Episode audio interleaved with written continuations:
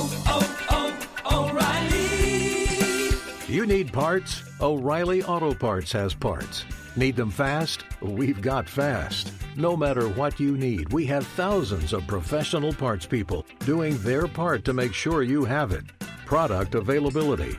Just one part that makes O'Reilly stand apart. The professional parts people. Oh, oh,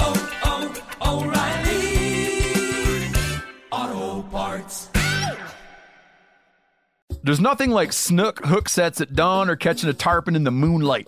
Find your next fishing trip made easy on fishingbooker.com and experience the magic of the Sunshine State or any other destination on your fishing bucket list. Book a blue water adventure in search of sailfish or go snapper fishing with the kids. With over 6,000 captains and trips to choose from, planning your next one just got a whole lot easier. Download the Fishing Booker app on the Google Play or App Store or visit them online at fishingbooker.com to book your trip today. 46% of Americans expect to leave behind financial obligations when they pass away. So it's crucial to make sure your family is financially protected. Policy Genius helps you find the right life insurance coverage by comparing options from America's top insurers with help from licensed award winning agents. Secure your financial future with Policy Genius. Head to policygenius.com to get free life insurance quotes in just a few clicks. That's policygenius.com. Hey, everybody, and welcome to another episode of the Hunting Collective. I'm Ben O'Brien, as always, but this is a brand new show and a brand new time. It's going to be weird for a while um, because of COVID 19. The coronavirus has shut down major parts of our society, parts of our country. And so here we are living in a in what my friend Joe Rogan would call strange times, uh, strange as hell times, and and we're all going through it to some level. You know, here at Meat Eater, here at the company I work for, that that hosts this helps me host this podcast. We have a lot of employees that you know and love that are on this show and on other shows that are quarantined at their homes, unable to come into work, unable to do the work that they do every day. Uh, this company has has has banned us from traveling, and that's the right thing to do. Um, a lot of our live shows for, for the month of April, especially and March, are getting canceled.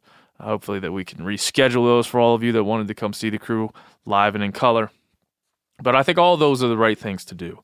There is a lot of fear, a lot of uncertainty, a lot of confusion, a lot of people wanting to control things, and I think we all know how that feels, and I certainly know how that feels. So I take all of that very seriously, to say the least. And I think the measures that this this organization slash company has taken, uh, and many other companies like it have taken, and, and that we've taken as a country on a national level are appropriate. I feel that they are appropriate, but they're also kind of scary, and they change everything, and they make us feel, um, make us just feel different. And so maybe every morning, what this show can do, because we're, we're going to go daily until this damn thing gets normalized. We're just going to do a daily podcast. We're going to talk hunting stories. We're going to talk with great guests. We're going to have laughs. We're going to make jokes. We're going to have contests. We're going to be as normal as we can within the time you're listening to this show. Because everything else is going to seem crazy around you. Feel free to come here and hang out with us. We're going to have a good time. Phil, the engineer, is at home with his family. He's also uh, on quarantine and working from home and it's going to be uh, we'll, we'll, try to check in with him make sure we get him on the phone a couple of times this week and see what he's up to same with steve Rinella, yanni Putelis other people within our, our group that we got to call check up on make sure they're good make sure they're still having a good time wherever they may be so that's thc daily quarantine podcast that's what you're going to hear every single morning from monday to friday until this freaking thing is over we're going to go hard and we're going to make some good content so hopefully you stick around with us the last thing I'll say before we get into our guest today is let's use this time to come together. Let's use this time to understand what binds us, not what drives us apart. There's some in the media, there's some out there on social media as well that would like to tell you that that this is a time to point fingers. This is a time to blame. This is a time to retreat into your ideological corners. I don't believe it's that time at all. I'm going to focus on my community, my family, the people around me, the people I love, and the people that I can affect. And I'm going to do that with as much positivity and sensibility and pragmatism as I possibly can. Uh, it's good. It's hard, as I said. It's confusing. It feels like this. There's just a danger in the air. It just everything just feels different. Um, but if we all if we all hunker down, do what we need to do, have a good time on this podcast, it'll be over as soon as we know it. We'll be back to turkey season. We'll be back to picking morels. We'll be back to doing the things that we love to do. And luckily, going outside is probably not going to be uh, something that they ban ever. So, hunting is the way to go. All right, this episode, my buddy Sam Soholt. You've heard him. He's the public land bus guy. I've known him for years. He's one of my best friends on the earth. We're going to tell hunting stories. We're going to talk shit. We're going to tell you about the time we went to British Columbia with Joe Rogan. We ate raw heart. We we watched Joe chase moose on uh, by his simply his feet trying to run towards a moose I had just killed and a bunch of other things. We shot a cover for a magazine. It was a hell of a time. We got drunk on spiced rum. What a great time in British Columbia. Enjoy that story with my buddy Sam Soholt right now.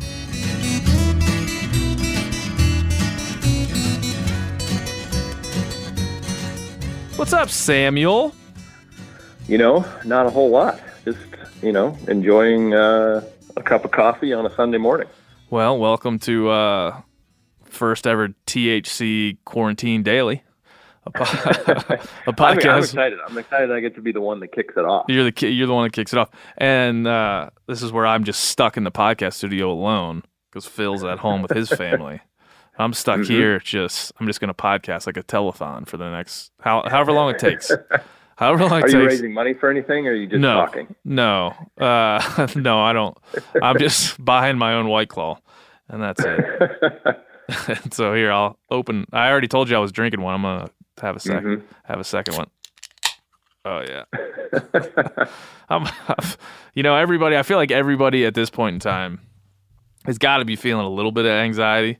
Um, oh yeah, even as confident as a person I am, like if I get sick and I go, oh well. Um, I still feel like the just the level of insecurity and anxiety is at a, at a peak. Where are you at with that?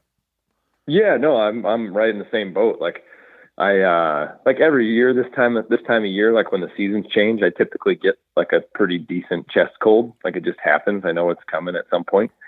Um, and uh, so that started on Tuesday. Like I started to get a cold, and I was like, oh man, like I've got travel plans and stuff. Like I'm not really worried about me, but like if I get on a plane and cough, I'm worried like people are gonna like point a finger at me and like push me out of the way or something. it's, just, it's just a weird. I, like you just start to think about stuff irrationally. Yeah, it's a weird time, and it has, as like I said, as, as Mr. Rogan says, who we'll speak about here in a moment. Um, Yep. at our first meeting of that of that fella. As he said, strange times. It's just strange times. Uh, my wife and I and son sons went to Barnes and Noble last night to get some puzzles and games and books and such. And it was just like a vibe, a weird people around, like people were just like taking a wide berth, and so, like especially I think little kids. Um, Mhm. Where normally people be like, "Oh, a little kid, I'll give him a high five. and, and just you just tell that tells. So it's it's it is the weirdest of times. Um, but as I said earlier, as long for you and I, as long as it doesn't impede our turkey season, which it probably won't. That's right. Because we can No, just go shouldn't. outside. Yeah, it shouldn't, and most mostly because we'll be driving everywhere um, for turkey season, which helps. That's true. Yeah, I canceled my Texas trip, which is a sad, sad moment for me, but I had to do it. Um, Yep. So now I'm thinking of all. I'm gonna. I'm coming to your. If you're in the West, I'm coming to your state to turkey hunt. I'm, not, I'm not just staying in Montana. I'm spreading spreading it out. I have to. Well, yeah, the nice thing about being in Montana is if you wanted to, you could kill whatever five birds there without, Yeah. you know, Yep. without leaving. I figured, you know, my ten bird goal, which I'll I, I've kind of resigned to always having and maybe never achieving. Um, you know, like Charles Barkley trying to get an NBA title. So he's just not gonna. Yeah. just, I'm gonna keep trying. I'm gonna keep saying it, but it's it's probably Yep. never gonna happen. Um, I figure if I could get five in Montana, if I could get uh, one in South Dakota, two in Nebraska, two in Oregon, I got ten right there. Yeah, that's true. So I numbers wise, it's a piece of cake. Y- You just Yeah, yeah, on paper. no On problem. paper, it's a piece of cake, and that's it. Um, Yeah. All right. Well, you know what we should talk about before we get into anything else. One, well, two things we got to talk about. One, the public land van. You just got this thing. You were just in town. We hung out a little bit. You got this thing wrapped. First, we should say, just in case no one knows what who Sam is, uh, you should say like who you are, what you did with the bus, and then what's going on with the van. Yeah. So uh, I've been on the podcast before, but I'm Sam Soholt. I've been uh, kind of a major public land advocate over the last few years. Uh, and that included turning an old school bus into my rolling hunting shack and using it as a billboard to raise awareness about public land issues. And uh, over the last six months, have um, kind of transitioned from the bus into something a little bit more mobile, which is a 15 passenger Chevy Express van, which has been converted to four wheel drive. And uh, we, yeah, we just had it out in Bozeman and got the exterior wrapped, um, kind of same color scheme as the bus, uh, just a little bit different lines. And the next step is to uh, do the interior build out and then um, obviously more accessories and stuff on the exterior, but basically creating a mini version of the public land bus and using it as the public land van. Public land van. Yeah, we hunted out of the public land van when it was more just like we a, did. just Yep. like a van at that point. Yeah, no, Uh, yeah, right. You were and you were the you were the first uh, guest in Oh. the van, so it still yeah, it still had all the carpet and the paneling and everything inside. So Yeah, It we both uh, slept yeah, in. at least I point, slept on the ground. four wheel drive. Yeah, it was four wheel drive, but that's about it. Well, I'm looking forward to all the crazy things you're going to do to it. And then, um, what other plans with the van? Anything else? Just uh, yeah, just getting the build out done, and then um, kind of using that to spend time on public land and document all the adventures, and uh, continue to raise awareness and raise dollars for conservation and public land protection. Well, here's something. We both attended a rally for when uh, you were here for the Land and Water Conservation Fund. And I said for THC Quarantine Daily, we were just gonna just gonna not we're not gonna get political or controversial. We're just gonna have a good time. But I feel like I feel like the Land Water Conservation Fund, as it is now, and the bill that's going around S three four two two, um, aren't political. We should just it's it's nothing to get upset about. this is No, something we no, should and I- all gather around, right? Yeah, yeah, I think it's something that everybody needs to needs to hear about too, if if they are haven't already. I mean, it's a pretty pretty amazing bill that's that's going to be rolling through the Senate here. Okay, well, I'll I'll uh I can handle the bill. You tell people Land and Water Conservation Fund. What the hell is that thing? Sure. So, Land and Water Conservation Fund was uh, started in 1964, and it was basically it's a royalty fund, uh, or it's a fund that's generated primarily based off the royalties of offshore oil exploration. So, it um, basically be, they thought, um, you know, because we're extracting one resource, we want to invest some of that money back into protecting other resources. And so they passed into law that each year the Land and Water Conservation Fund could be funded up to $900 million a year. And then that money goes to the entire nation and used for things like fishing access points, hunting access, but above and beyond that, uh, ball fields, parks, soccer fields. I mean, like you name it. There's um, the cool thing about the LWCF is every single county in the nation has benefited from those dollars coming out of that fund. Yeah, it's kind of it's such a bi it's bipartisan even in its idea, right? The idea that Mhm. if you lean left and you and you really don't you're against extraction or against um, mining and, and those types of things, fracking, all all that. Let's say you le- lean that way. Well, this is taking this is making sure that even though we're doing these things offshore, we're taking that money and plugging it back into our system. Uh, we're plugging Exactly. it back to into our communities to make our communities better. Say you lean the other way, say you lean right, and you're into this stuff. Well, this this is one way to to, to go back and justify what's going on with these offshore oil rigs and offshore oil drilling. To say like the the royalties here are being passed back to the American people. So either way you lean, we I can paint this as a positive for for the way you approach these issues. Um, and so this thing uh, hasn't really ever been funded as it is. So explain to people how kind of how funding might work, and uh, the, the fact that this thing has all, only once, I believe, ever been fully funded. Yeah, yeah. So, uh, like I said before, it can be funded up to 900 million a year. But I'm pretty sure that has only happened once, Yeah, maybe once. twice in in the last 56 years. I think once. It was like tip- 1998, maybe something like that. I can't yeah, remember, yeah, but yes. I think it was once, is what they said at the rally. Yep. So, um, yeah, so it's only been funded once, which basically is, it, you know, it leaves a lot of people in limbo when you don't know exactly how much money is going to be coming from the fund each year.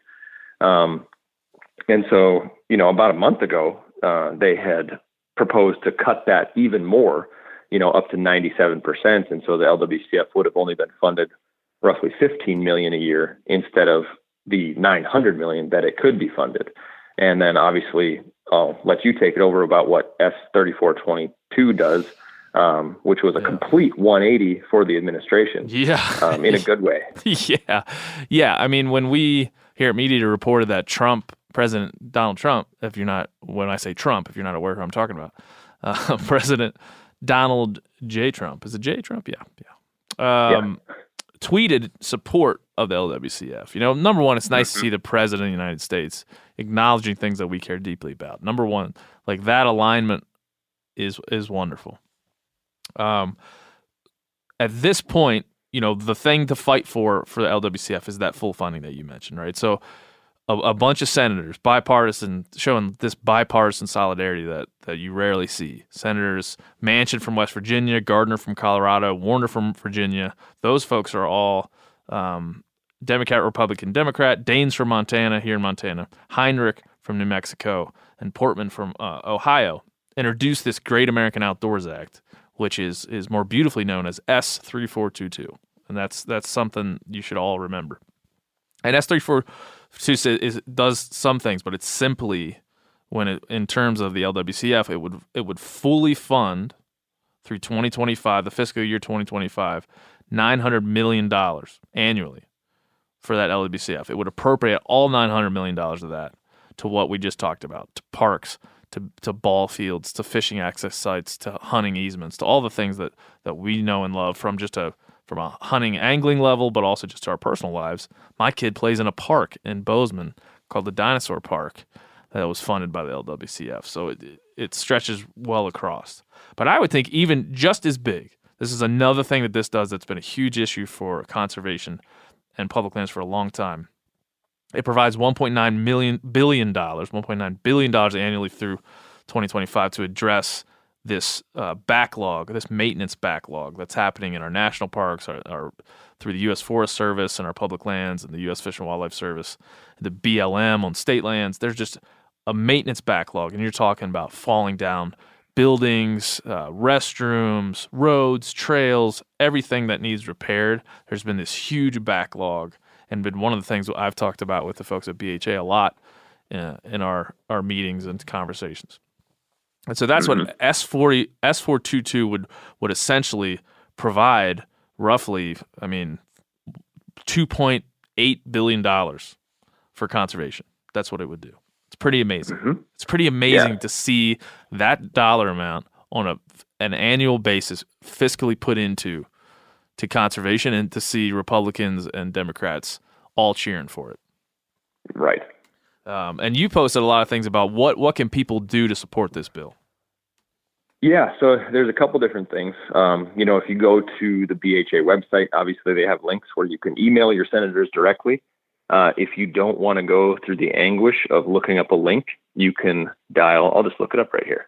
Um, you can actually call directly the U.S. Senate at 202 224 3121, and it uh, takes you to basically a, a operator, and then you can ask to talk to your state senator and you can leave a message and just basically encourage your senators to vote yes on Senate Bill 3422. Give me that number again. Um, Give me that number again. Yeah, two, yeah, 202 224 3121.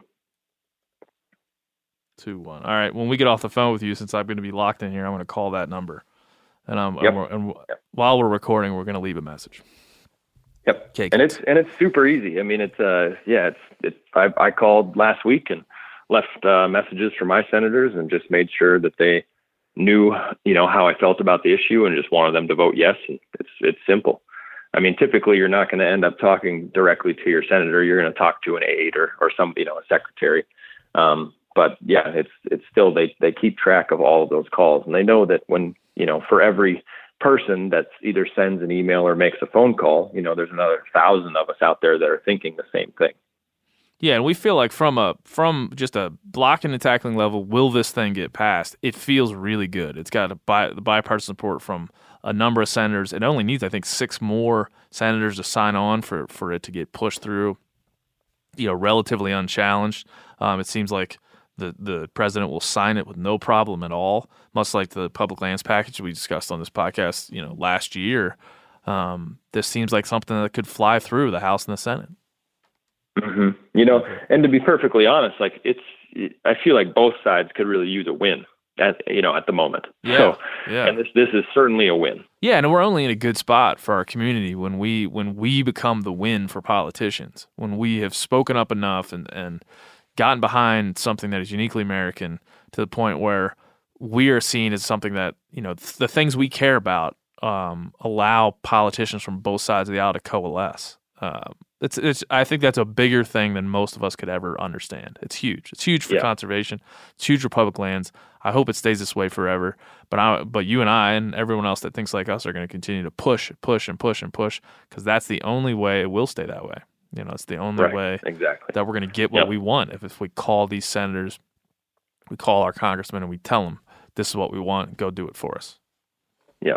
You know, and I was having a conversation with somebody about it um, a couple days ago, and just the just the fact that the you know if this all goes through and the nine hundred million dollars for the LWCF is is funded fully, like the amount of other dollars that can be leveraged off of knowing that that full amount is going to be there.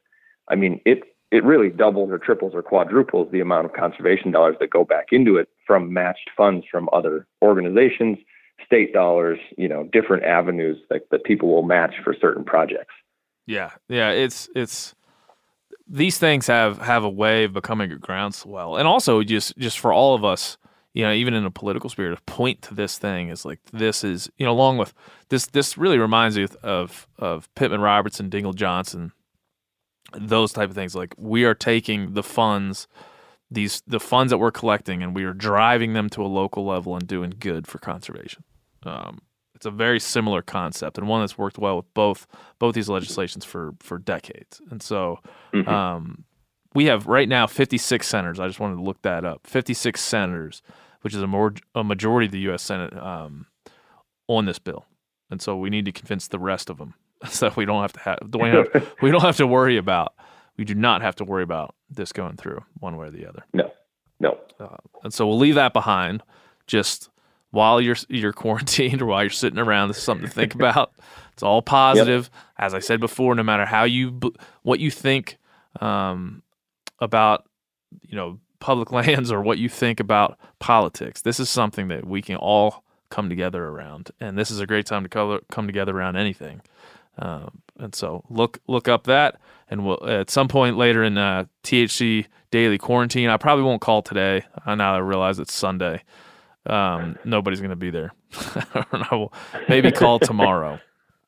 Uh, but we're going to call that number. We're going to leave a message here on the show, and we're going to see who we can talk to, um, and see how far we get. But I, I would encourage every, everybody to take a few minutes to do the same thing. All right, now, now, Sam, I have we. I think we've probably talked about while re- recording a podcast the story we're about to tell. I can't You know, I imagine we haven't covered. I think we have. most We've of it. covered it, but but I think it's been very like briefly. It's piecemeal. I don't think. Yeah. Yeah, we covered a little bit of this. We laughed about it in the context of other conversations. We've never really sat down and just straight up told the whole story. And we didn't we didn't like confer on this beforehand. Uh, we, I, I'd be interested to see how we remember it if we remember it the same if we remember it the same way, or based on that what was that spice rum we were drinking? Uh, Spice Box. Spice Box. so based on the how much Spice Box we consumed, whether even we remember parts of it at all. Uh, yeah. So I want to start kind of at the end. Um, cause, Okay. Because I watch a show called This Is Us. If anybody watched that show, uh, it makes me cry all the time. But they bounce around in time, so that's what we're gonna do. As, Okay. we, as we tell these hunting stories on the THC Daily Quarantine podcast, I want to start with the moment that you looked up out of the truck. I think you were probably in the truck. You might have been, gotten out at this point. You looked up and you saw the famous comedian, host of Fear Factor, podcaster Joe Rogan running down a muddy road in British Columbia with his Sitka Yep. jacket flapping in the breeze as he sprinted So- toward a freshly fallen, freshly fallen uh, bull moose. So in preparation for this podcast, I uh, I pulled up the the original um, like I went back and found an old hard drive that I have all these photos on, and I pulled up all whatever 2,500 photos that I shot that week, and uh, that was one of the first ones I was looking for was when Rogan was literally sprinting down the road. Yep, there it is right there. Yeah, Um, I remember. it's I just- remember that image. It's burned into my brain. I just remember like his jacket is flapping in the breeze, and he's sprinting down this road. Yeah, and when when this podcast airs, I'm not sure when you're posting it, but I will uh, I will re-edit this photo and post it and push people that way so they can hear the rest of the story. But Yeah, uh, I'll probably bother you to. yeah. We're gonna post it tomorrow morning, Monday. So you're listening Okay. to this on Yep. Monday. I will post. Uh, I will bother you for some some select images from this hunt. We'll share them up on my Yeah, social for sure. too, um, because you Yep. just need to see some of the things that happen on this hunt. But anyway, you're from your perspective, you you look up, and there goes Joe sprinting. I mean, that, the moose is maybe 200 yards from our position at this point. mhm. But there goes Joe. He's he it is just it was i'm glad i at least captured one image of it because uh at this point like we were uh, you know it's at towards the end of the hunt. And so we're driving down the road end up spotting two moose. I'm in the back seat. Joe's in the back seat uh next to me. You're in the front seat. We all stop. Everyone bails out of the truck um you shoot the moose and then like literally the next thing is joe is sprinting down the road Yeah. yes. From my from my angle, like we these two moose run across the road way ahead of us. They get up in to our right. You know, this is like a a, a logging road in the middle of, you know, central British Columbia, and w- it's it's at this point it's been a relatively tough hunt. It hasn't been what we expected. But when we look up and see two bull moose, and at this point in my life, I hadn't laid eyes on that many moose. Um, Yeah. especially you know decently mature bull moose as these two were. I, it was a shock of all shocks. Our guide Mike Hawkridge slams on the brakes. I jump out. I'm up down the bar ditch, up the other side. I'm tracking these bulls. They kind of stop out in this meadow. Sorry, I'm burping a white claw. Uh, they stop out in this meadow, and I had a. I remember I had a. Um, oh man, I'm forgetting a straight pull action rifle. Um, I'll think of a Blaser straight pull action Yep. rifle, and that means the action pulls straight back, ejects the cartridge, and or ejects the the case, and then you push it straight back in. So man, you can get rolling with this thing. So I'm up fully. I'm, I'm at a standing position. These two moose stop at like a couple hundred yards, and I shoot, hit it in the shoulder, rack another round in, and almost instantly shoot, hit it in the shoulder again, rack another round in. It's still kind of up. I shoot again, hit it somewhere high in the shoulder the third time. It falls down, and by the time I'm able to eject the third case and look down the road toward where the bull was had fallen, there is Joe Rogan who has jumped out of the truck and is now running down the road toward toward this moose. and I think later, like we were like going through images, and he's like, "I don't know what happened. I just like, oh, I guess I'm running." Yeah, it's like I, I just started. I, I started running. Uh, and, and so, what from your point of view, what happened next? We So uh, Joe sprints down the road, and then you and I and Mike hop back in the truck and basically just rode up to catch up with Joe. And obviously, your moose was down not too far off the road, and so so we uh, we ripped down the road, uh, but it was kind of later in the afternoon. And since we were so close to the moose, we opted to rather than quarter like skin it, quarter it out, do all that stuff. We took a few photos and then we cut the moose in half and then all four of us put like loaded it in the pickup and we were on the way back to camp let me. I have a video of me asking Joe to describe this. Okay, tell the story of Ben O'Brien's moose, and I'm going to give you 30 seconds. Go. We were having a good time, laughing, joking. All of a sudden, Mike goes, Holy shit, two bulls! We stop the truck. You jump out. Within 10 seconds, the first shot goes off. Boom! The moose drops. I, I don't know. I might have yelled, "Shoot him again" or something. Who knows what happened? The moose dropped. You're you got this this crazy gun, so you're unloaded. Bang, bang. You hit him about th- at least three times. You shot about four shots, and then I don't even realize I'm running. I'm halfway to the bull. It's down. It's kicking, and I'm halfway there, and I'm like, I guess I'm running. So I just keep running, and so I get there. I don't know why I was. I guess I wanted to be there when it died. I don't know why. So I get there, and this enormous fucking horse on steroids is lying there with two saloon doors growing out of the side of its fucking head. and we, we, we get there, we we gut it, we take the organs out that we want, we saw it in half, we pick the pieces up, throw it in the back of the truck, close the tailgate. We're back home in an hour and twenty minutes. That that description was in the middle of our spice box uh, Uh-huh. experiment. I could Oh, watch that's that video forever. I don't know how to get that video. I only have that video on Facebook. I don't know how to get that off of Facebook. If I can, I'll post that too. Um, I have somebody figured it out. There's nothing like snook hook sets at dawn or catching a tarpon in the moonlight. Find your next fishing trip made easy on fishingbooker.com and experience the magic of the Sunshine State or any other destination on your fishing bucket list. Book a blue water adventure in search of sailfish or go snapper fishing with the kids. With over 6,000 captains and trips to choose from, planning your next one just got a whole lot easier. Download the Fishing Booker app on the Google Play or App Store or visit them online at fishingbooker.com to book your trip today. O'Reilly Auto Parts are in the business of keeping your car on the road. O'Reilly Auto Parts offer friendly, helpful service and the parts knowledge you need for all your maintenance and repairs. If you're confused about what part you need, like what wipers are going to be the best, what replacement headlights are going to be the best, go into O'Reilly and talk to the people that work there because they're great and they're super friendly and they'll get you squared away where you walk out knowing you got the right thing. They've got thousands of parts and accessories in stock, either in store or online, so you never have to worry if you're in a jam. Do you need your windshield wipers replaced? You need a brake light fixed? You need some quick service? They'll help you find the right part or point you to the nearest local repair shop for help. The professional parts people at O'Reilly Auto Parts are your one stop shop for all things auto do it yourself, and you can find what you need in store or online. Stop by O'Reilly Auto Parts today or visit us at o'reillyauto.com slash meat eater. That's o'reillyauto.com slash meat eater.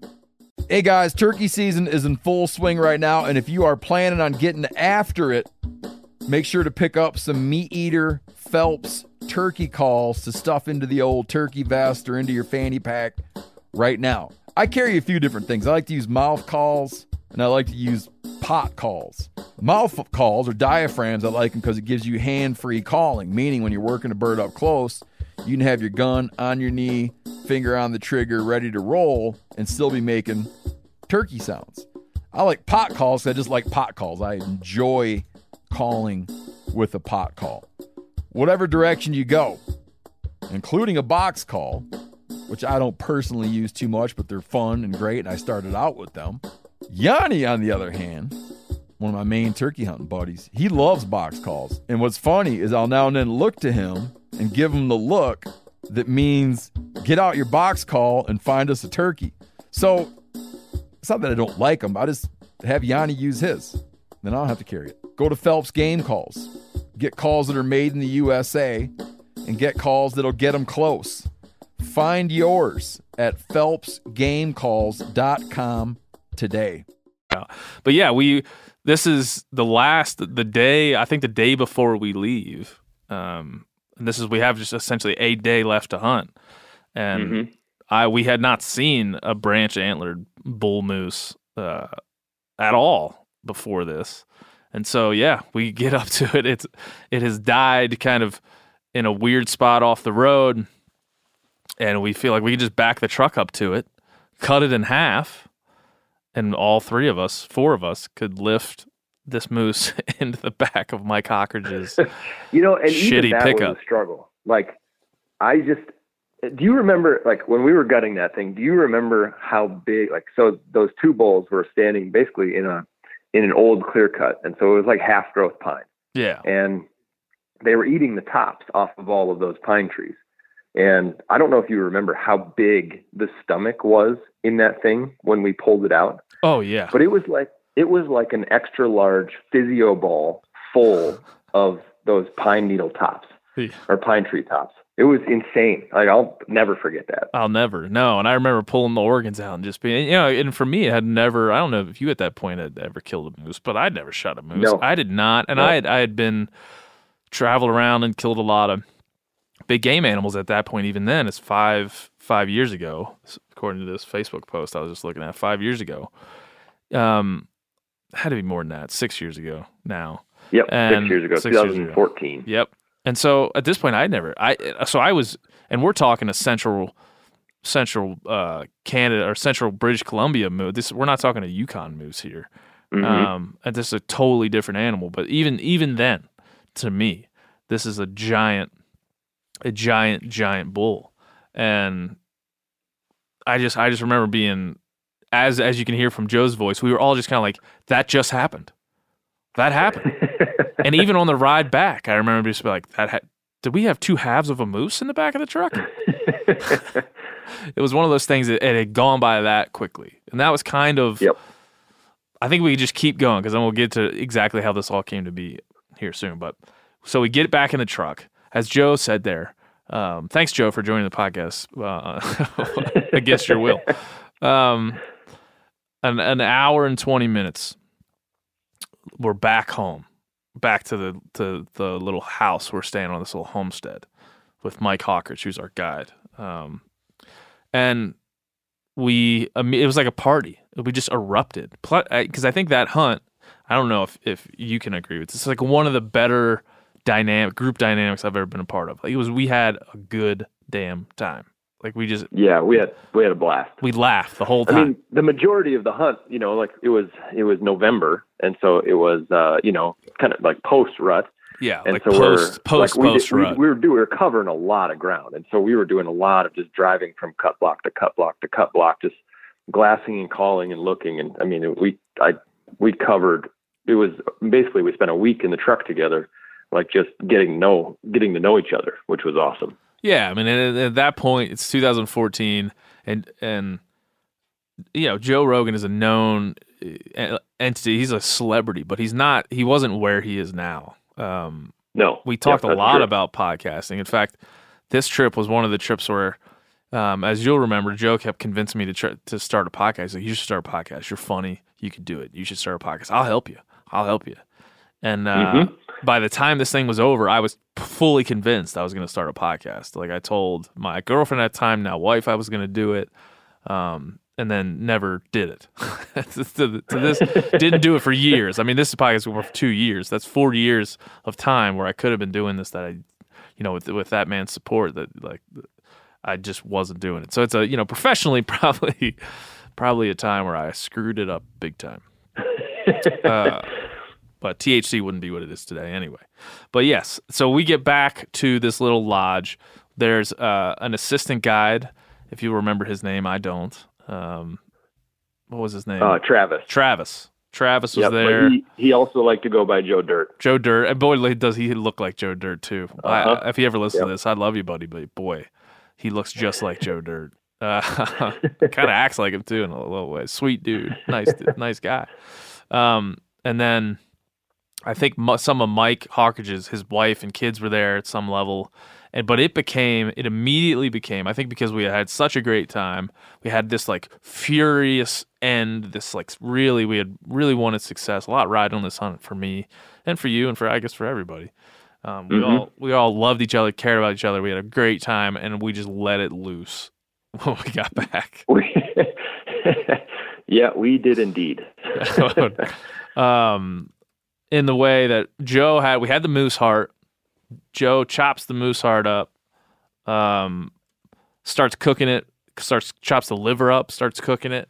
and uh, and we break out this bottle of Spice Box. Was it rum or was it something else? Mm, No, it was a rum. It was Yep. rum.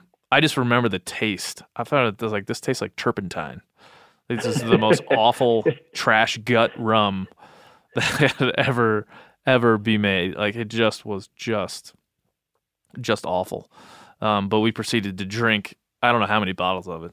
Enough to Oh, it was a lot. Yeah. enough to fully black out to the point where I was trying to remember. I remember later on trying to remember everything that happened to write. You know, I was writing an article at the time. I worked for Petersen's Hunting magazine to, to write this article, and I felt like I had to start the article at this moment, this like celebratory moment, because the idea behind the article was tracing this all the way back. Steven Rinella um, introduced Joe Rogan to hunting. Steven Rinella introduced Joe Rogan to me when I asked him, like, "Hey, do you know any celebrity type guys that like hunt and just do it for the meat?" And he he brought up the Fear Factor guy, and I was like, "Oh crap!" Um, so we'll get to how that all went down soon. But um, you know, it's funny. I just looked over in the podcast studio, and there's a picture of me and Joe with that moose, right, right to the yep. Right I've to my right. on the wall. Yeah, right to my right. They asked us like send us send in a grip and grin that you think is cool, and I did. They, they put it on the wall. Um, anyhow, when I'm sitting when I'm trying to write this article later, uh, we had we had drank so much that I there's so much of that I couldn't remember. I was like, I've blacked out for like the most. As a journalist, you don't really want to black out during um, parts of your story. It's frowned upon. So from that night, you have any? I just remember there being. I remember there being a beaver at some point. Yeah, dude, I was I was gonna bring that up. Like all of a sudden, that like somebody like just walks back through the door. But this isn't just any beaver. It's It's like the I mean, biggest beaver, right? it was giant. Yeah, I have no idea how many pounds that thing was, but it was. I mean, it had to be close to four feet long. Yeah, it was. I just remember Mike Hawkridge is our guide, and we'll kind of describe the kind of guy he is here coming up. But he he he comes walking in the door and just like plops a fucking beaver on the ground, and the beaver like it's sitting up like it would was alive, and it's it's two three feet tall. It's the biggest It- beaver I've ever seen. Yeah, And I'm absolutely we're in a, like a drunken haze. We're laughing. We're joking. I'm filming that video we just heard from Joe. We're eating moose heart. We're eating moose liver. We're just having. We're laughing. I just remember like it was some of the best. Some of the best time. Uh, one of the Yeah. best like post hunt experiences I ever had. Um, and so I'll, I just want to read. I wrote this story. I'll also post a link to this story. Um, it was published April 10th, 2015 uh, for Petersen's Hunting and their magazine, their website, and we'll get to to exactly how that came to be. But I, I said this. I said he sat across. This is the beginning of the story. He sat across from the table from me, tall in his chair, looking satisfied, seemingly unable to remove the triumph from his face. It was Joe Rogan's expression. It wasn't just Joe Rogan's expression that read of victory, though. It was his whole demeanor. For a man who's part comedian, part fighter, it was a damn good time to be the former, to sit back with his fellow hunters and enjoy, or better yet, revel. Rogan's plate was overflowing with wild organs. Thick, juicy slices of fresh moose heart sat steaming beside that same animal's liver, smothered in grilled onions. Beyond that, beyond this first plate of wild protein, there was so much more. And the stand-up comedian, actor, martial artist, UFC commentator, and podcaster would be enjoying it all. Though Rogan has spent some of his time in Hollywood, there'd be no private chefs to prepare his backstraps. He hunts, kills, butchers, and eats his own meat, joining thousands of other converts in a movement that cannot be ignored. Eat what you kill is its mantra, and its front man is the dude sitting in front of me, devouring a bloody moose heart. Anyway, that was the beginning of the story. And this whole thing, the beginning of this whole thing, Sam, was around. Funny enough, I sit here now working for Steve Rinella at a company called MeatEater. Um, and at this this moment, we're kind of celebrating an "Eat What You Kill" movement, and that's kind of what this what brought us all to British Columbia, or at least you know, kind of what was the reason why I wanted to go there and why we hired you to come and shoot photos, and then why we called Mike Hawkridge and Joe Rogan.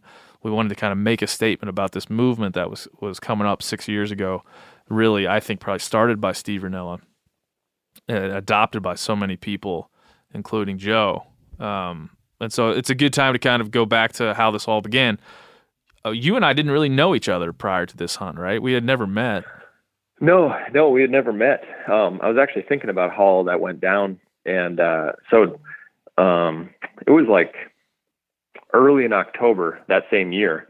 I was out in uh, West Virginia on a photo shoot for Remington Firearms uh, at one of their new product seminars, and I had met Mike Schoby out there, and um, he was at that time the editor of Petersen's, and so then I had sent him my whatever portfolio at the time that I had, and uh, that's how him and I met, and then that's how he introduced me or like you know you to me, and that's like we had a whatever little conference call, and uh, you guys were like, hey, can you be in British Columbia uh, like next week?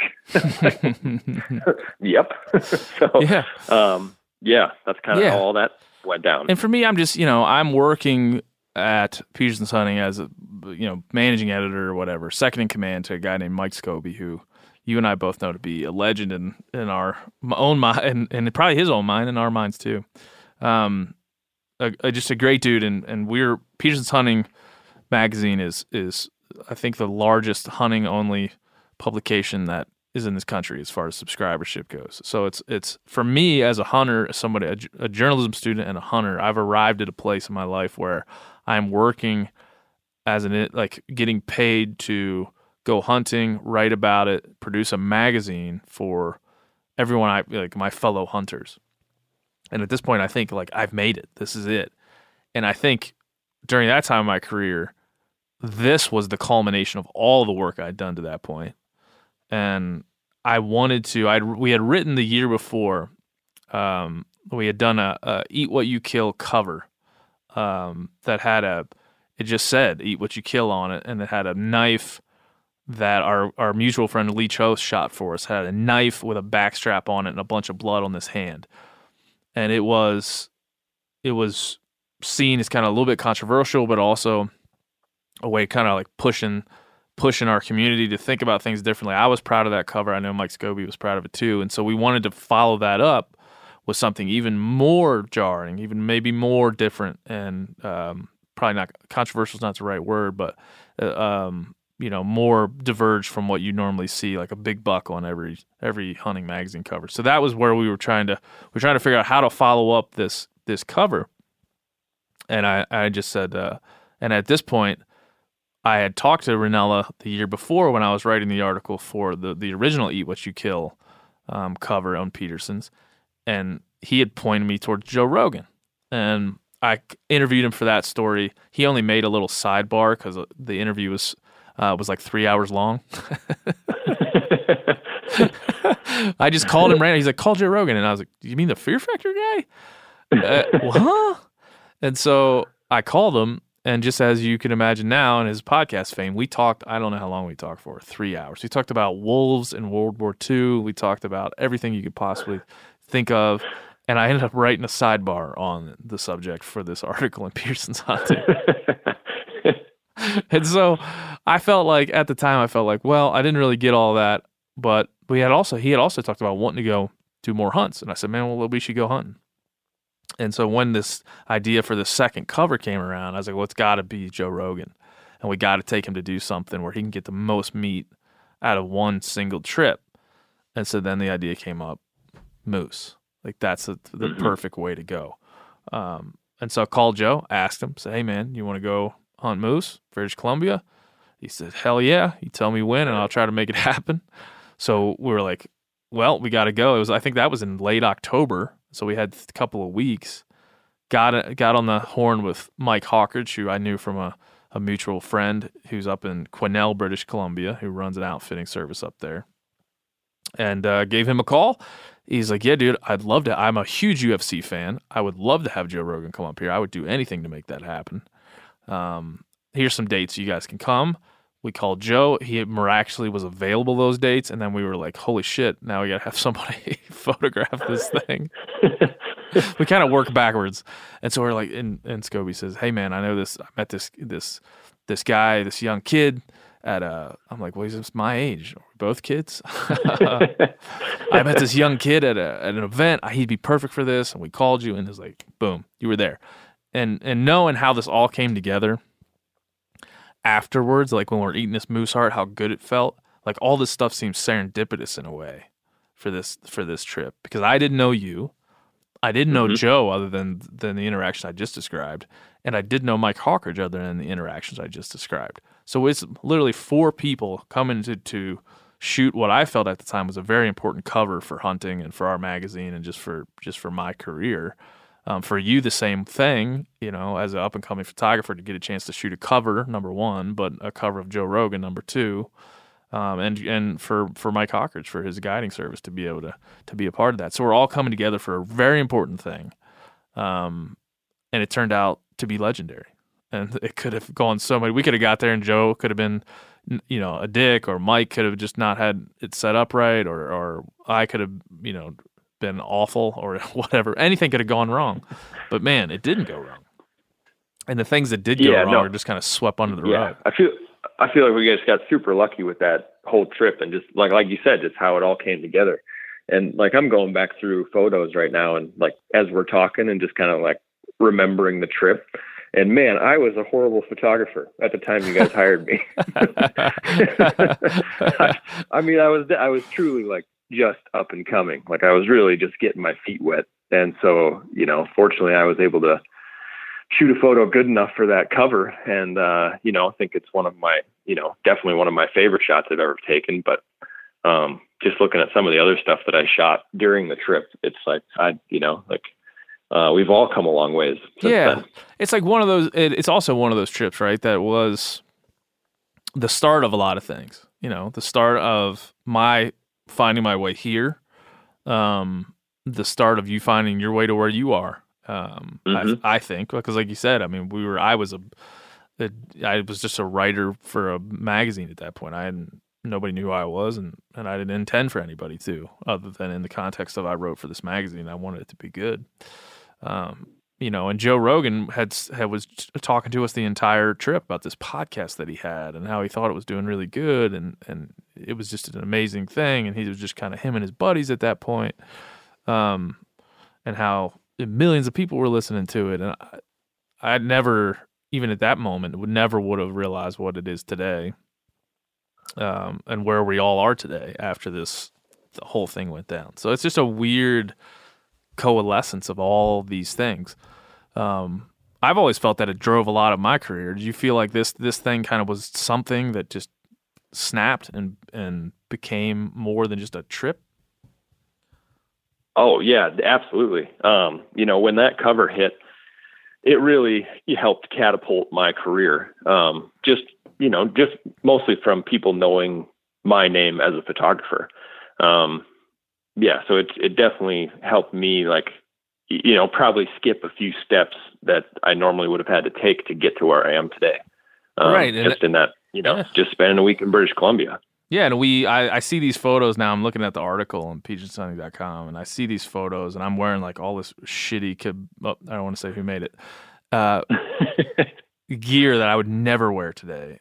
And like I've learned so much about hunting from this moment. I'm so much more dialed with how I go through hunting at this from 6 years ago that it's not it's it's ridiculous. It's not even funny. Um, when I look at like what I was wearing and the, the mannerisms um, same with Joe. I mean, Joe, he had a bunch of Sitka gear on, but he was a he was a novice hunter when we all met up um, there. Mhm. And now, man, you know, he's one of the better bow hunters that uh, I know. And so he's come so far in that time, and you know, not to mention his podcast and what he's done with that. that that goes Yeah. without saying. That goes without saying. He's Yeah. become he's become, you know, a, a sort of a god within the podcasting space, and, and you know, such a leader in in our culture. Um, and so anyway, we should probably get to. I remember um, showing up there. I think I was the last one to get there, if I remember correctly. Yeah, yeah. Um, and I I'd actually like to tell. I'd, yeah, I'd, I'd, I'd like to talk about my trip up there. give it to us. so I, uh, we, we got you and Schoby and I got off the phone and um, basically it was like you book your own flights and then we'll, you know, like a lot of times book my own flights, get reimbursed at the end. So um, I booked my own flights, but the the best flight that I could get in there to actually make it on time was I landed late uh, the night before everybody else was getting there, and then nobody else was showing up until the next afternoon. And I was like, oh, that's fine. I'm like, I'm flying up there with all my camping gear. I'll fly into the airport, crash on the airport floor, and then uh, just wake up, have breakfast in the airport, wait for everybody to roll in. Well, no, they close the airport at night up there. So uh, I got off the plane, grabbed all my stuff. I'm walking around looking for a place to set up and sleep, and the security guard goes, um, "What you doing?"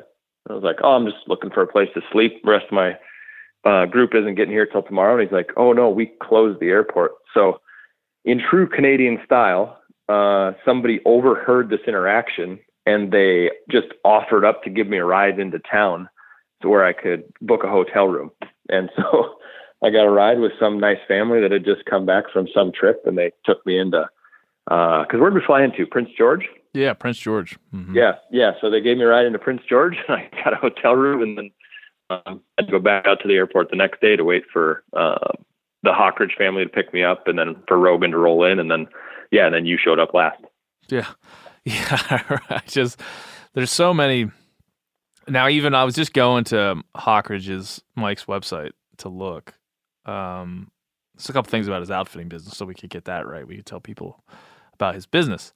And there on the there on his homepage is is the cover uh, of the of that we shot, and a quote from Joe Rogan about Mike Hawkridge. So I figured I could probably just read that to you, because we need to kind of give people who Mike is, because he's one of my favorite people in the world. Um, Mike Hawkridge is an outstanding hunter. This is from Joe Rogan. Mike Hawkridge is an outstanding hunter and a man amongst men. He's a rock solid outdoorsman, has knowledge of the animals he's going after, and the terrain they live in is unparalleled.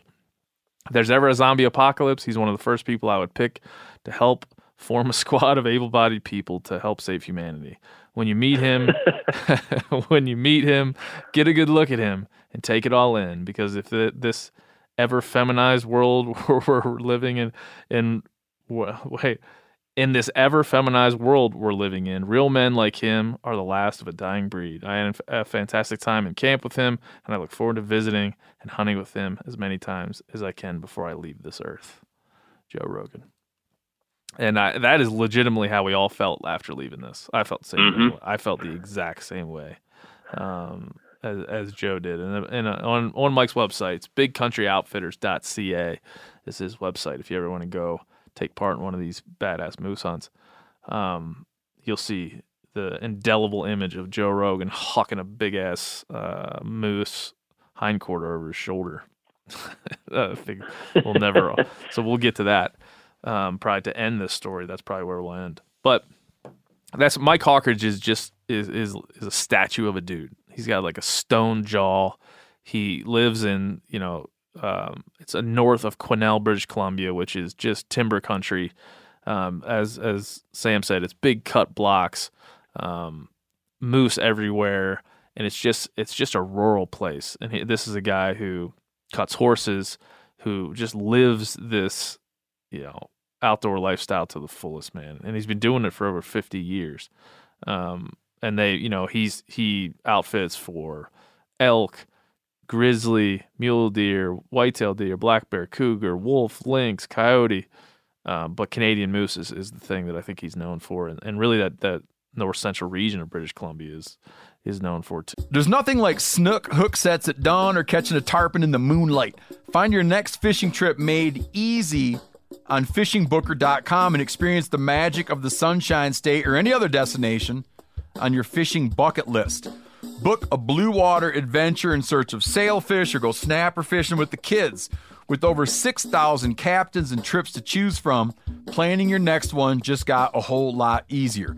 Download the Fishing Booker app on the Google Play or App Store or visit them online at fishingbooker.com to book your trip today.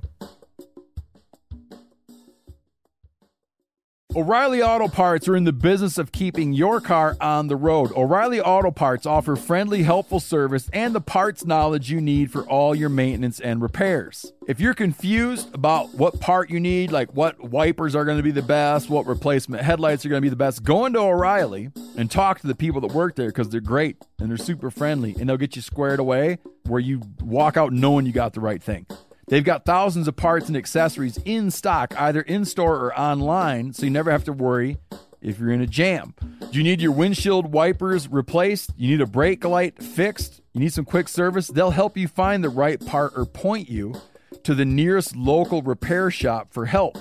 The professional parts people at O'Reilly Auto Parts are your one stop shop for all things auto do it yourself, and you can find what you need in store or online. Stop by O'Reilly Auto Parts today or visit us at o'reillyauto.com slash meat eater that's o'reillyauto.com slash meat eater So, what was your first uh, feeling of Mike Hawkridge? He's, uh, I mean, he's a mountain of a man. Yeah. Um, like he's just like from head to toe, like just built like a brick. Um, and like, but, like, you know, again, like a true Canadian, like the nicest human you've ever met. He's But got yeah, he's got the he's got and Joe's the same way too. He's got an infectious laugh that you just you just can't get out of your head, man. Mm-hmm. So- Yep. But you can tell you you know you could tell he's just a guy you would never want to mess with or piss off. Um, I, I mean, I think at one time, or was he still? He wasn't still boxing, but he was a boxer at one point. oh yeah, And uh, a lot of you know, boxing like- stories. Yeah, and then if if you go back through you know his social media pages, you know there's a picture of Mike carrying out an entire like giant black bear on a frame pack. Um, you know, I don't you know 350 pound bear or whatever, just like strapped to a frame pack, um, hauling it out. So he's just one tough guy, and I think isn't he like on some show now up in Canada? Yeah, so he's on uh, a sco- a show. I believe I want to say it's on the Travel Channel, Discovery Channel. He called me and told me about this not long ago that he was going to be on a show. I'll try to find that. We'll look that up and figure out what that is. But now, yeah, he's a superstar now. Um, Yep. this is back when he was just Mike Hawkridge. But he remember he just didn't. Uh, doesn't like to hug. We would try to hug him. I, I, we ended up like breaking him down eventually, and he, he did allow us to hug him. but, but uh, when we first got there, he was like, "I don't hug, like do handshakes," and dude could rip your hand off. He's got baseball mitts for hands. Um, and so, yeah, I mean, and, and the way you hunt up there is, as you said before, man, you just get in a truck, you drive from timbered cut block to cut block. There's this vast country. I mean, there's logging roads to every point you could try to get to. And um, for all the reasons we already said, we show up there at probably not the prime time. You know, we're in the, uh, you say post rut, I'd say we're like post post rut. We're like the, the Yeah. vestiges of the rut are still hanging around. You may find a bull here or there that might want to come into to call, but it's just not the prime time to be up there. We it just happened to start getting really cold when we were there too. We had a bunch of snowy days when we were up there, so we just didn't hit it at the right time. And I remember being the first time we all got in the truck together. We were having, we were still having a great conversation, but I was uh, just a little bit nervous about how this was all going to play out because I was realizing at, at some level how much of a roll of the dice I had made with with my career, with this exact trip. Oh, oh, Yep. oh, whoa, man, Oh, sorry, sorry. whoa, Yeah. My apologies. uh, Corona. Um, Corona. I hope you don't have it. Anyway, but I, I, I was realizing how much of a roll of dice I had made. I'm like, I don't know this outfitter. Um, we're not here at a great time. The weather's not great. I don't know anything about anything here. I'm I'm just really just hoping that some part of this turns out because I need Yeah. to get I need to get a cover sh- shot. Um, I need to get we need to have something happen so I can write a cover story. Um, and we're hoping to kill any moose. We didn't have really have any. We're like, hey, this is the eat what you kill movement. We're gonna shoot any moose we that's legal. Um, and luckily for us, we could really shoot any any antlered uh, moose, so that was good. Yeah. Uh, what was your Yeah, feeling in the beginning? And I don't, I don't know if he, I don't know if Mike, you know, he pulled me aside, like, and he was like, "So what? Do you, what do you think they're looking for for the cover photo?" And me, like, just being, you know, a naive new photographer, like growing up with every hunting cover, you know, being some giant animal, um, I just assumed that's the, you know, that was the goal. And so I think, I think I probably made Mike nervous. And I was like, well, I'm assuming that they're looking for some, you know, big ass moose. And uh I could see the look on his face, like, oh god, it's like November, you know, like, we'll see if, see if we can pull this off. And then a couple days into the trip, you know, I think both you and and Rogan, you know, just expressed like, oh no no no, anything with antlers, like we're gonna we're gonna shoot. Yeah, because So, Joe had yeah. just been he had been to the Missouri Breaks with Steve and company to film MeatEater, and that's the only hunt he'd been on. And this is this Mm-hmm. Yeah. is not too long after that. Now we're out, and he's just like just learning about these things. And I just remember, and now that I know him better, I know that he's like this with everything. But I just remember him being so excited at every point at to learn everything, how to you know shooting a rifle, his Sitka gear that he had on, all this stuff. I mean, he just he just was enamored with everything, and that I had never seen anything like that before. I never experienced somebody that was so into it. Um, but now, you know, years later, I know him a little bit better, and I know he's like that with everything. Um, but I just never, I'd never known that, so I felt the same energy. Like, man, this is this is this. is There's something going on here. Even though through the first days, I like I don't have any real memories for the first couple of days, other than laughing in the truck, talking about psychedelics, talking about you know whatever fear factor stories. Who the hell knows what we talked about? But you know, two days riding around the truck, getting out, walking on the roads, calling, you know, going on long hikes, three four mile hikes. Uh, we did see one bull. I feel like up in the top of a cut block. It all like it would have been impossible to get to. Um, but over the first three or four days of this hunt, we didn't have much action at all. I mean, there just wasn't. no, it was real happening slow. and then like then then even though we're having a good time even though all of us together are enjoying ourselves we don't like the anxiety builds for me i'm sure for you like i think this is gonna suck if we don't if we don't even see a moose what are we gonna do because i always had in my mind uh, an image of the cover i wanted to shoot and it, it was very close to what we ended up with but it wasn't a moose quarter. I had him like holding a knife in one hand and a backstrap in another hand, and it said "Eat what you kill" really big down the side, and the nameplate for the, the magazine. So that's what I had in my mind. And I'm like, well, if we don't kill a moose, what am I going to do?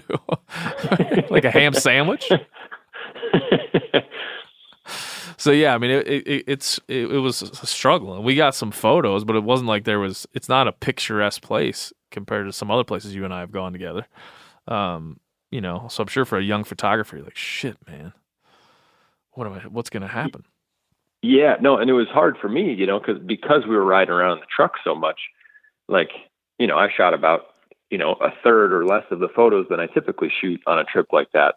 Because what do you take photos of? You know, like, like we're just riding around. Like it's it's there's nothing like exciting. Like you can shoot a few photos, but there's nothing exciting after the first day. Um, and so I just yeah going into it, you know, and we were talking like, well, if we didn't kill a moose, you know, maybe you know, Rogan would stay longer or you both would stay longer. And I had a date that I needed to fly back. And it was like, oh man, like, you know, what, what happens if I not here to actually shoot the cover photo? Like, you know, like this is going to be a nightmare. So, Yeah, um, and I mean, but- I had a I had a moose tag, but that to me at that point didn't matter. I like the moose we already covered that I ended up killing wasn't a big deal to me. Like I was like, I because if I you know just to explain a little bit more the pressure that I was under. I'm a young, you know, second in command editor at a magazine. I've begged and pleaded for my bosses above above Mike Schoby to let me try to pull this off.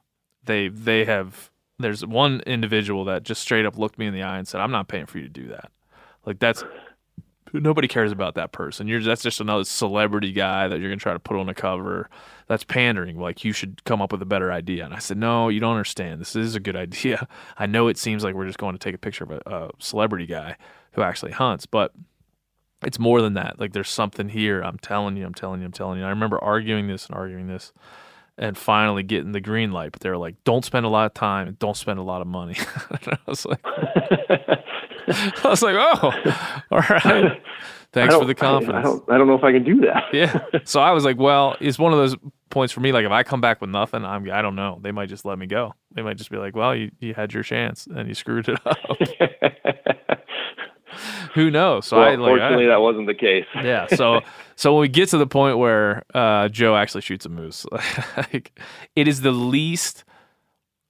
Oh man, it's the least climactic killing of an animal I've ever been a part of. Maybe.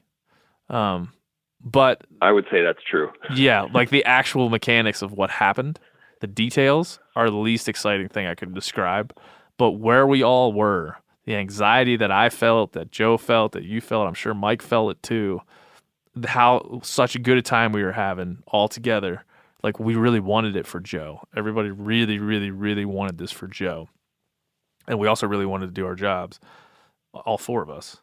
Um, the it, I mean, we could tell the story in five seconds. We're, we're driving down this. We go through a cut and into kind of a timbered area. Well, that's on the way back to the- to the little camp that we're staying at, the little house we're staying at. We kind of break into the timber from this cut block, and we're going down the road. I think I almost remember that we were laughing about some sort of psychedelic adventure that Joe had had, or we were laughing about something. We were laughing, doing what we were doing the whole trip, kind of laughing and bullshitting. And Mike Harker slams the brakes on this truck, and the truck is this old shitty. I don't even remember like Ford something or other. It's not a. Uh, it's like it creaks to a halt. It's like Yeah. creaks to a halt. Slams. He goes, "There's a bull." We look out the left side of the window, and there's a bull, uh, but it's a forker. It's like a year, a year and a half year old forker moose. It's essentially uh, the youngest moose we probably could have shot and could have shot. Um, and I remember I'm in the back at this point, or no, I'm in the front seat. And I'm trying to get out, and I can't. Before I do anything, I hear Mike say, "Like, you want to shoot one? You want to shoot that one?" And Joe's out of the truck with his rifle before. well, I think uh, I don't know if you remember this, but Mike goes, he goes, "There's a bull," and we all start looking, and, and he goes, "It's not very big." And Rogan goes, "I don't give a shit," yeah, and uh, you know, because we were there to, you know, we were there to shoot a bull, and uh, like you, yeah, like you said, like the next step, we were just out of the truck, and uh, like, like it was done. it was over. but continue. Yeah, it was Yeah. over. Uh, no, I want to. Yep. I don't want to tell the whole story, like the whole story myself. But yeah, I mean, it was. I my from my perspective, I roll around the the back of the truck, and by by that time, Mike's already pointing in the timber. I mean, this thing's like seventy five yards away, right? I mean, it wasn't far Mhm. away. Yeah. Standing No, there looking at yeah, us, right like, there. "What are you doing?" Yep. and and we're just off the road. We're like down the road a bit into the into the woods, but we're still. I mean, you could still throw a rock at the truck and hit it every time. Um, we're down the down into the into the timber a little bit, and Mike's pointing at this bull. Joe is is trying to get a scope on. He probably had to dial dial his his uh, power back to get a freaking field of view where he could see this thing. Finally sees it, and by the time I get to his side, and I, I think you're there trying to snap some photos of this, he just shoots and the thing fall and he just drops it immediately. And this all had gone down in I don't know thirty seconds. I don't have a minute. Yeah, if that. Yeah. So, yeah, I, I did. I, I didn't even. I don't think I even got my camera turned on by the time the thing was dead. No, it was He, like uh, from the time he shoot- said he it- shoots it, and he turns to me and goes, "Did you get that on film?" I was like, "No, man. I, I barely even had my camera out." and then like the thing falls over immediately. And you know, Mike Hawkridge being just kind of like this stone jawed, you know, just really serious guy. He, I remember he'd be the first one to kind of like scream out, like "Yeah!" And then Rogan and I, like, he makes his rifle safe. We made sure of that, and then immediately it was like we won the Super Bowl. I would never oh yeah. we were just running around like some barbaric yelps in there. Like it, it just it just was unbelievable. Like what's your memories of that thing?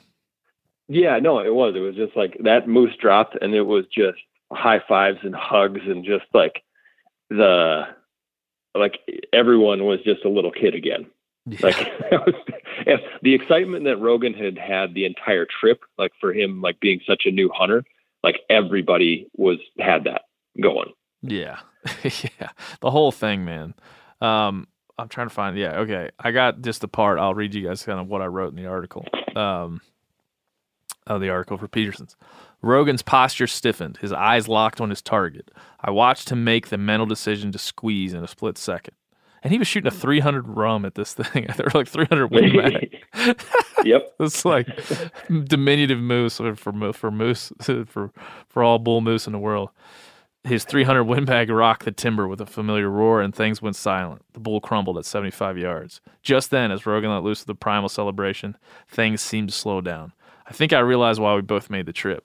Honey had somehow been changed; its purpose had morphed. We weren't chasing a trophy. and there was no singular joy in the grip and grin photos. The byproduct of this badass eat what you kill movement, or this badass adventure, was the meat, and it was the perfect moment for the eat what you kill movement. After things calmed down, I sat with Joe in a freshly down tree, its bark still ripe and wet. The moose that lay in front of us was no great trophy. He would make no record book. He would not look right on the cover of this magazine. The final moments of the hunt would seem anticlimactic to most, but we never felt happier or celebrated harder. The transformative properties of becoming a full fledged eat what you kill convert had taken hold. Our thoughts now turned to the most important outcome. Rogan had al- already had his knife in hand. Let's cut him up and eat him, he said, turning to me with a determined glare. It's time to get to work. And work we did. Hours spent gutting, skinning, quartering, and hauling meat were done with pleasure, all a part of the honesty of our efforts. The next day, I tagged a bull of my own. The celebration mirrored the previous day.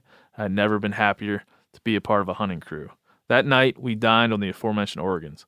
Rogan manned the grill, doling out slices of moose heart. We partied hard. I've hunted all my life, putting wild meat on the table for as long as I can remember. With this new perspective, this departure from the norm had an impenetrable impenetrable logic. Kill what you eat, eat what you kill. No matter how you phrase it, it's a game changer. Just ask Joe Rogan. That's the end of the story I wrote. That's not too bad. You know, you, you write things and you look back on it, you're like, oh, fuck, how lame are you?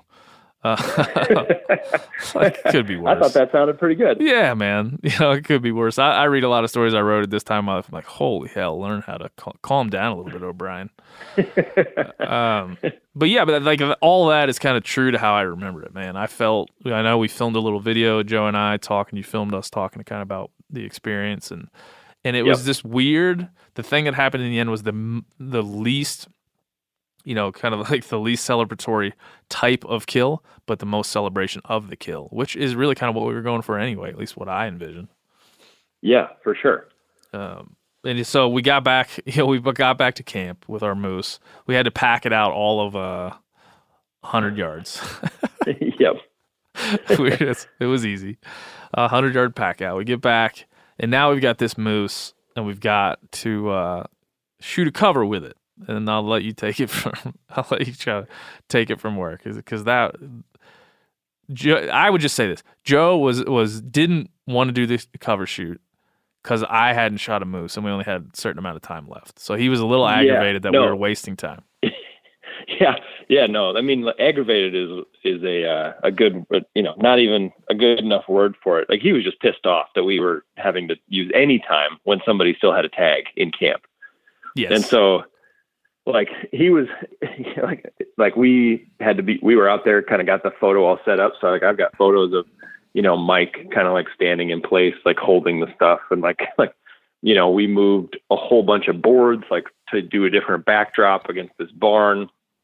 Like you know we were trying to trying to come up with some different stuff. And uh um yeah so like you were sta- like i got photos of you standing in place and mike standing in place. And then obviously rogan out here and i've got photos of him uh um you know standing with the backstrap and the knife like you said like kind of what was the vision in your head and uh and then eventually you know the photo that we went with against kind of like a, a much like lighter background on the top of that little hill. Um, but no, I mean like, and I have a video too of it, um, like us kind of like having the, the, uh, shot all prepped and, uh, there's, uh, some Luke Bryan playing in the background and that was a big part of the trip too. I remember. that was a big part of the trip. Um, but no, there's uh, yeah, there's video like that song's playing, and uh, both you and Rogan are dancing at one point. So you know, we we had a pretty good time.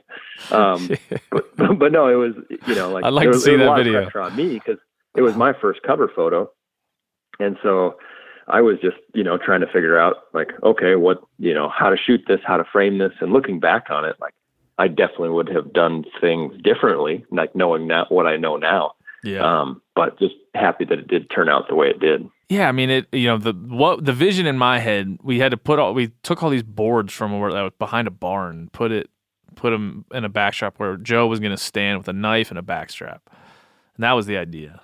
Um, he was just going to be kind of standing there, and it wasn't. Don't smile and shit. Just just stand there. And I remember we were taking him. I'm like, that just doesn't. I don't think that's going to work, man. Like it Mhm. could, it might, but I just don't feel like let's. We got to try something else. I don't know. I remember who had the idea for him to just be holding the moose quarter. Who knows? But at the point, Yeah, I remember the at the point where we were we were doing the the shoot at the top of that little hill with the actual photo we ended up using. I remember Joe like telling Hawkridge, "Go get the truck and get it ready." 'cause, uh, Yep. I don't- was- I don't he was want to. over it.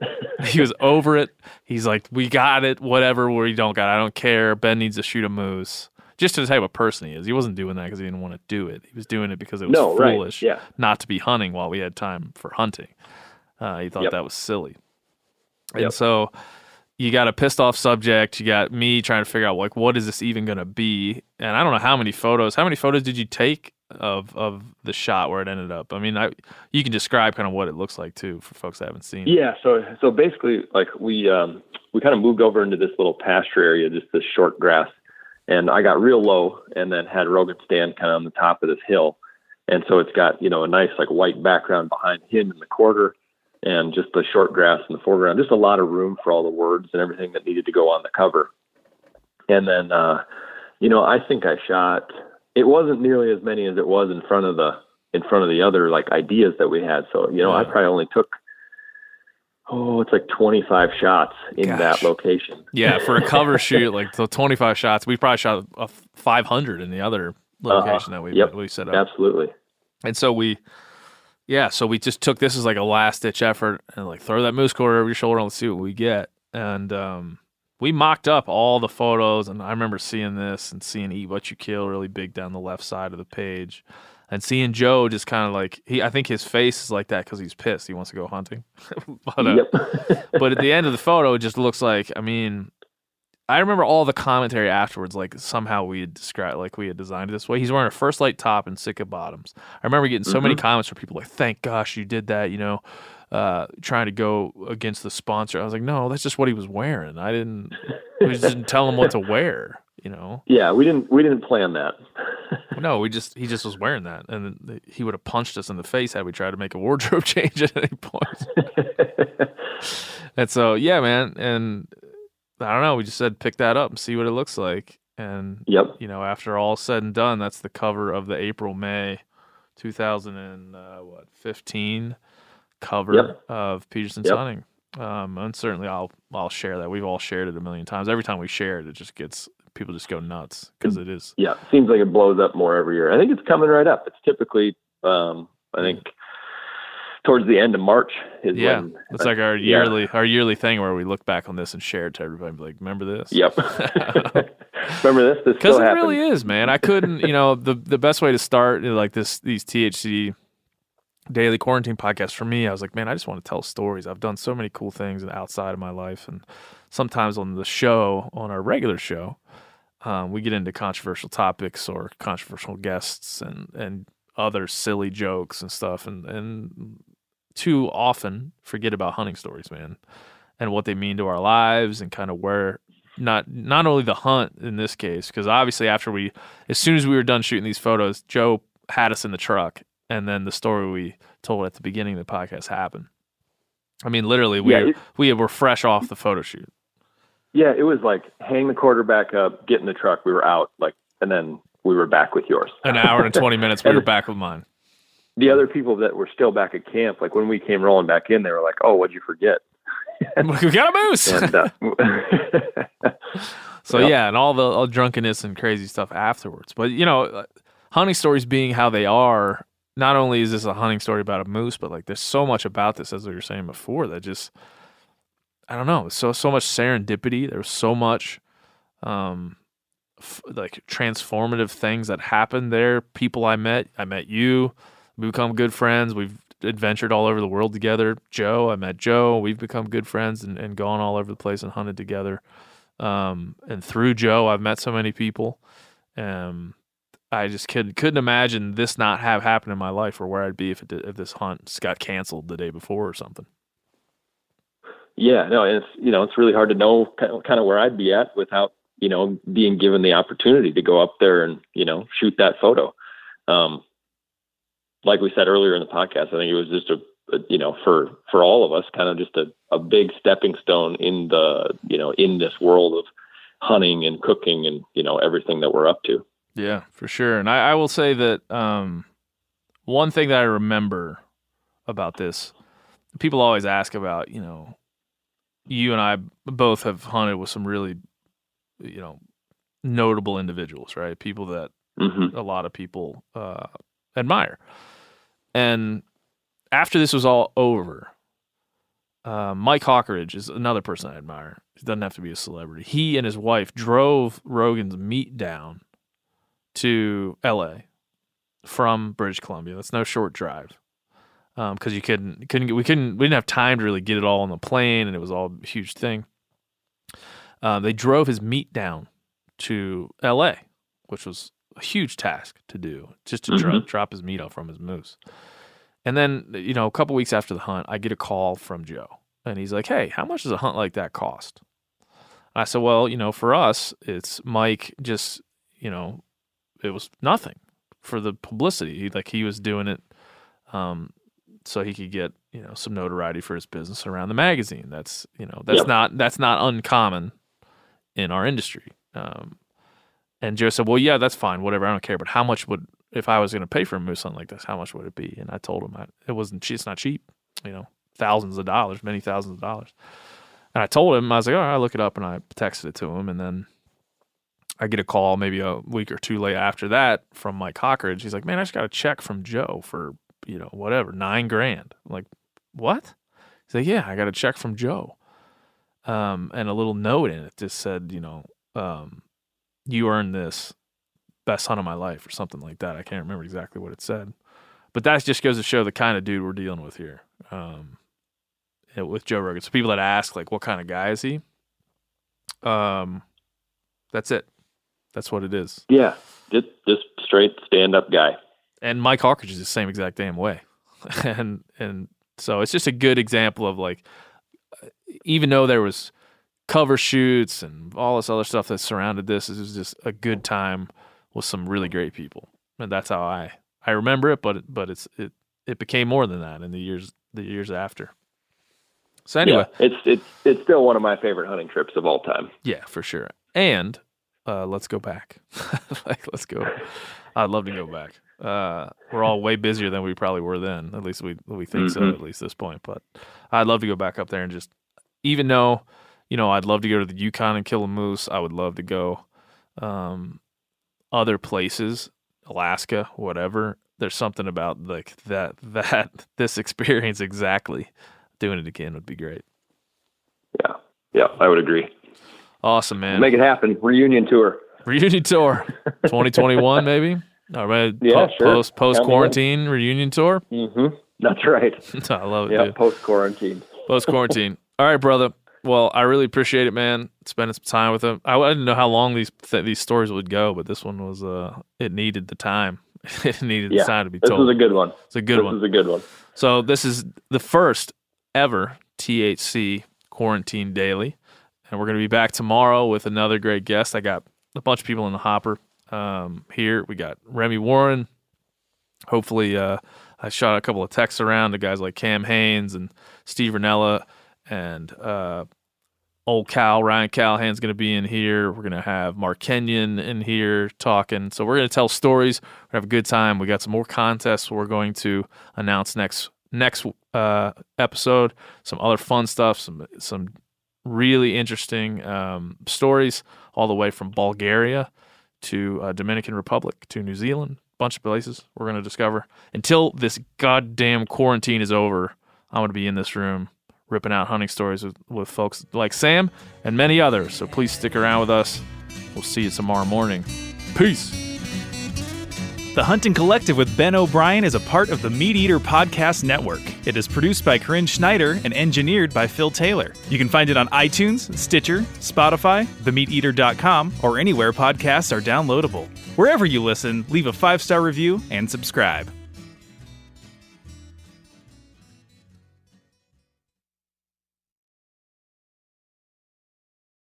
Hey, we're going to take a little break here and talk about interstate batteries. Now, if you're like me, enjoying the great outdoors, you need gear that is as reliable as it gets. That's why I power my adventures with interstate batteries. I use interstate batteries in my boats. I use interstate batteries in my camper. Great for your truck, too. From Alaska to Montana, they're outrageously dependable. Battery is essential. With over 150,000 dealer locations, finding one is easy. For all your vehicles, land or sea, choose Interstate. Head to interstatebatteries.com and find your power today. Hey guys, turkey season is in full swing right now, and if you are planning on getting after it, make sure to pick up some MeatEater Phelps turkey calls to stuff into the old turkey vest or into your fanny pack right now. I carry a few different things. I like to use mouth calls and I like to use pot calls. Mouth calls or diaphragms, I like them because it gives you hand free calling, meaning when you're working a bird up close, you can have your gun on your knee, finger on the trigger, ready to roll, and still be making turkey sounds. I like pot calls. I just like pot calls. I enjoy calling with a pot call. Whatever direction you go, including a box call, which I don't personally use too much, but they're fun and great, and I started out with them. Yanni, on the other hand, one of my main turkey hunting buddies, he loves box calls. And what's funny is I'll now and then look to him and give them the look that means get out your box call and find us a turkey. So it's not that I don't like them, I just have Yanni use his. Then I don't have to carry it. Go to Phelps Game Calls. Get calls that are made in the USA and get calls that'll get them close. Find yours at phelpsgamecalls.com today.